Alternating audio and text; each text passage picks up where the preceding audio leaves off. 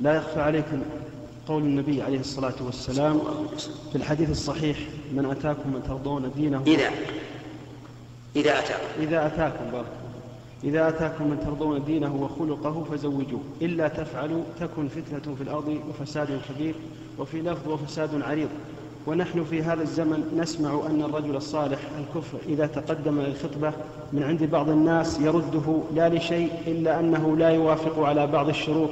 مثل ارتفاع آه، المهر ووجود التلفاز وغيره من الشروط التي ربما تكون شروطا محرمة وبعضهم يرد بحجة أنه متزوج. فما رأيكم في من خالف مضمون هذا الحديث؟ إن لم يكن بلسان مقالة فقد خالف بلسان حاله. ولمن, ولمن يرضى دينه وخلقه علما أن بعض الناس تكون ابنته صالحة فقد يزوجها على من لا يصلي أو من فاسق فما نصيحتكم وتوجيهكم لمثل هؤلاء وجزاكم الله خيرا.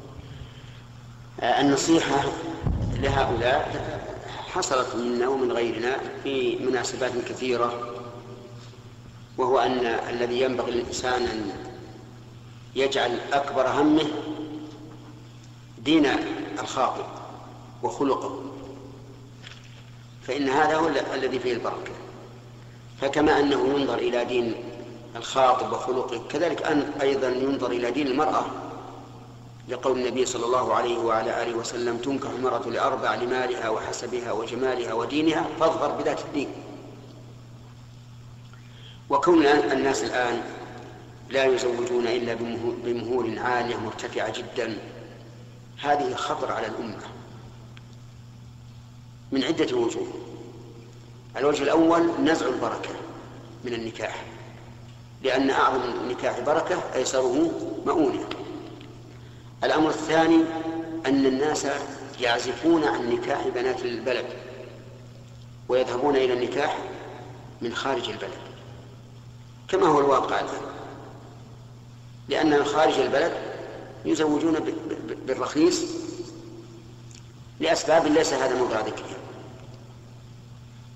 ومعلوم أن تزوج الإنسان من خارج البلد ولا أعني بالبلد بلده الخاصة البلد يعني خارج المملكة.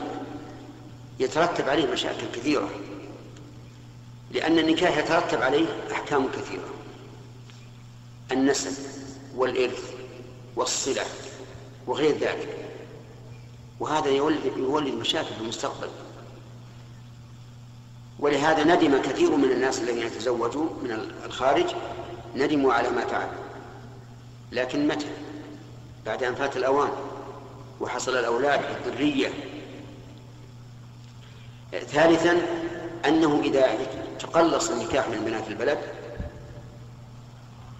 فالمرأة كالرجل تحتاج إلى إلى نكاح. ويكون هذا سببا للزنا والعهر والعياذ بالله. وخامسا أن رابعا أن هذه التي يأتي بها من الخارج ربما يكون لها عادات وأخلاق وديانة تفسد الزوج وأولاده. وقد وفيهم وفيهم من فيه الخير والصلاح لا شك. فلهذا نحن ننهى عن المغالاة في المؤونة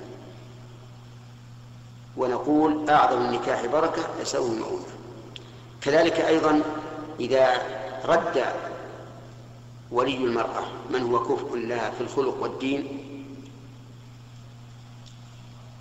ولم يتقدم خاطب أولى منه كان غاشا لها وخائنا لأمانته. لأن ولي الأمر وهو محمد صلى الله عليه وسلم الذي له الولاية العامة على أمته بالتوجيه والإرشاد يقول أنكحوا. وهذا يخالف. وأما إذا اختار لموليته من بنت أو أخت أو غيرهما إذا اختار لها من لا يصلي فهذا والعياذ بالله أخطأ خطأ عظيما لأن الذي لا يصلي لا يجوز أن يزوج. مهما كان في الخلق ومهما كان في المال ومهما كان في الجمال. لا يجوز أن يزوج إطلاقا بل إذا كان معه زوجة يجب أن يفسخ النكاح إذا ترك الصلاة. لأنه إذا ترك الصلاة كان كافرا مرتدا عن دين الله.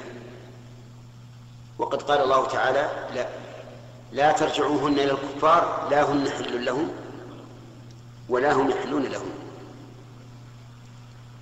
كذلك إذا اختار الإنسان لموليته فاسقا. سيء الخلق فإنه غاش لها.